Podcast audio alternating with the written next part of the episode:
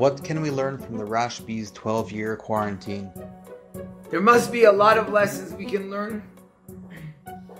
Let's focus on three. And based on what we know, that when it comes to a lesson in Avodas Hashem, not only we are allowed to, but we must take out, even if we don't know if this is exactly what it is, but we must learn the lesson, and that's what it's meant for. That's what we're supposed to be doing. Reb Shimon ben Yochai and his son Reb Lazar were in a cave for 12 years. In the worst of situations, they were afraid for their lives. They weren't able to do any mitzvahs of the Torah. Sukkah, lulav, esrog, matzah. Even davening, they had to put on their clothes just for davening and then they lay in the sand the rest of the time.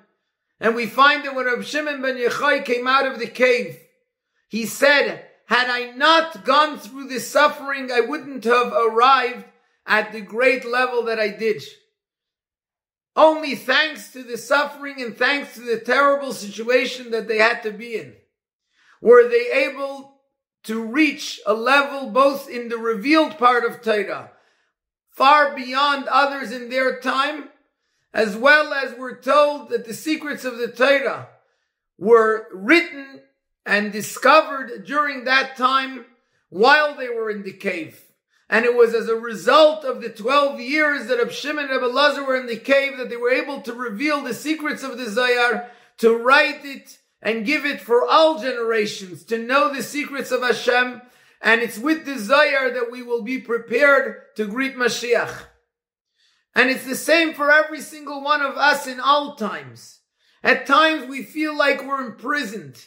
At times we feel like we're in a low situation, whether it's a physical or a spiritual state of imprisonment. With the keeping of the mitzvahs that we're not the way we want to be, not the way we wish to be. When a Jew realizes that everything comes from Hashem and Hashem doesn't do anything for no reason. Who knows if it's not through my state of imprisonment, physical and spiritual, that I'll be able to reach a level that I would never be able to reach otherwise. And not only for myself, but for what I can do and help and accomplish for other Jews and most specifically to prepare for the coming of Mashiach, just like was done with the Sefer HaZohar. A second point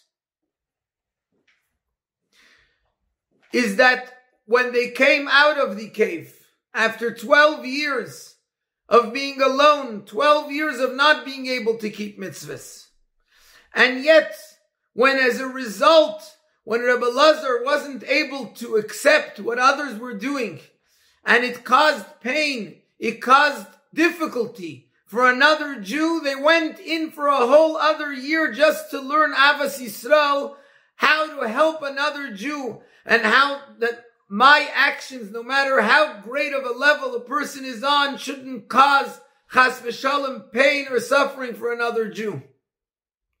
And the third lesson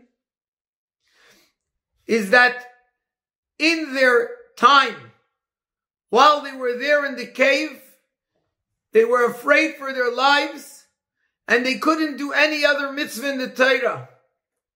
The Pasuk says that there can come a time when a person he doesn't hope for any person. He doesn't wait for any people in the world, meaning not just in a physical sense, but also spiritually. The person comes to a state, like it says in Chassidus, where he has nothing. He doesn't feel any levels of spirituality in Torah and mitzvahs. He feels like there's nothing he can do and add because he's in such a low level. And yet there's one mitzvah which is the most important mitzvah, which that's the mitzvah that the person lives with, and that's bitach and faith in Hashem. And that's a time which is specifically preparing for the coming of Mashiach.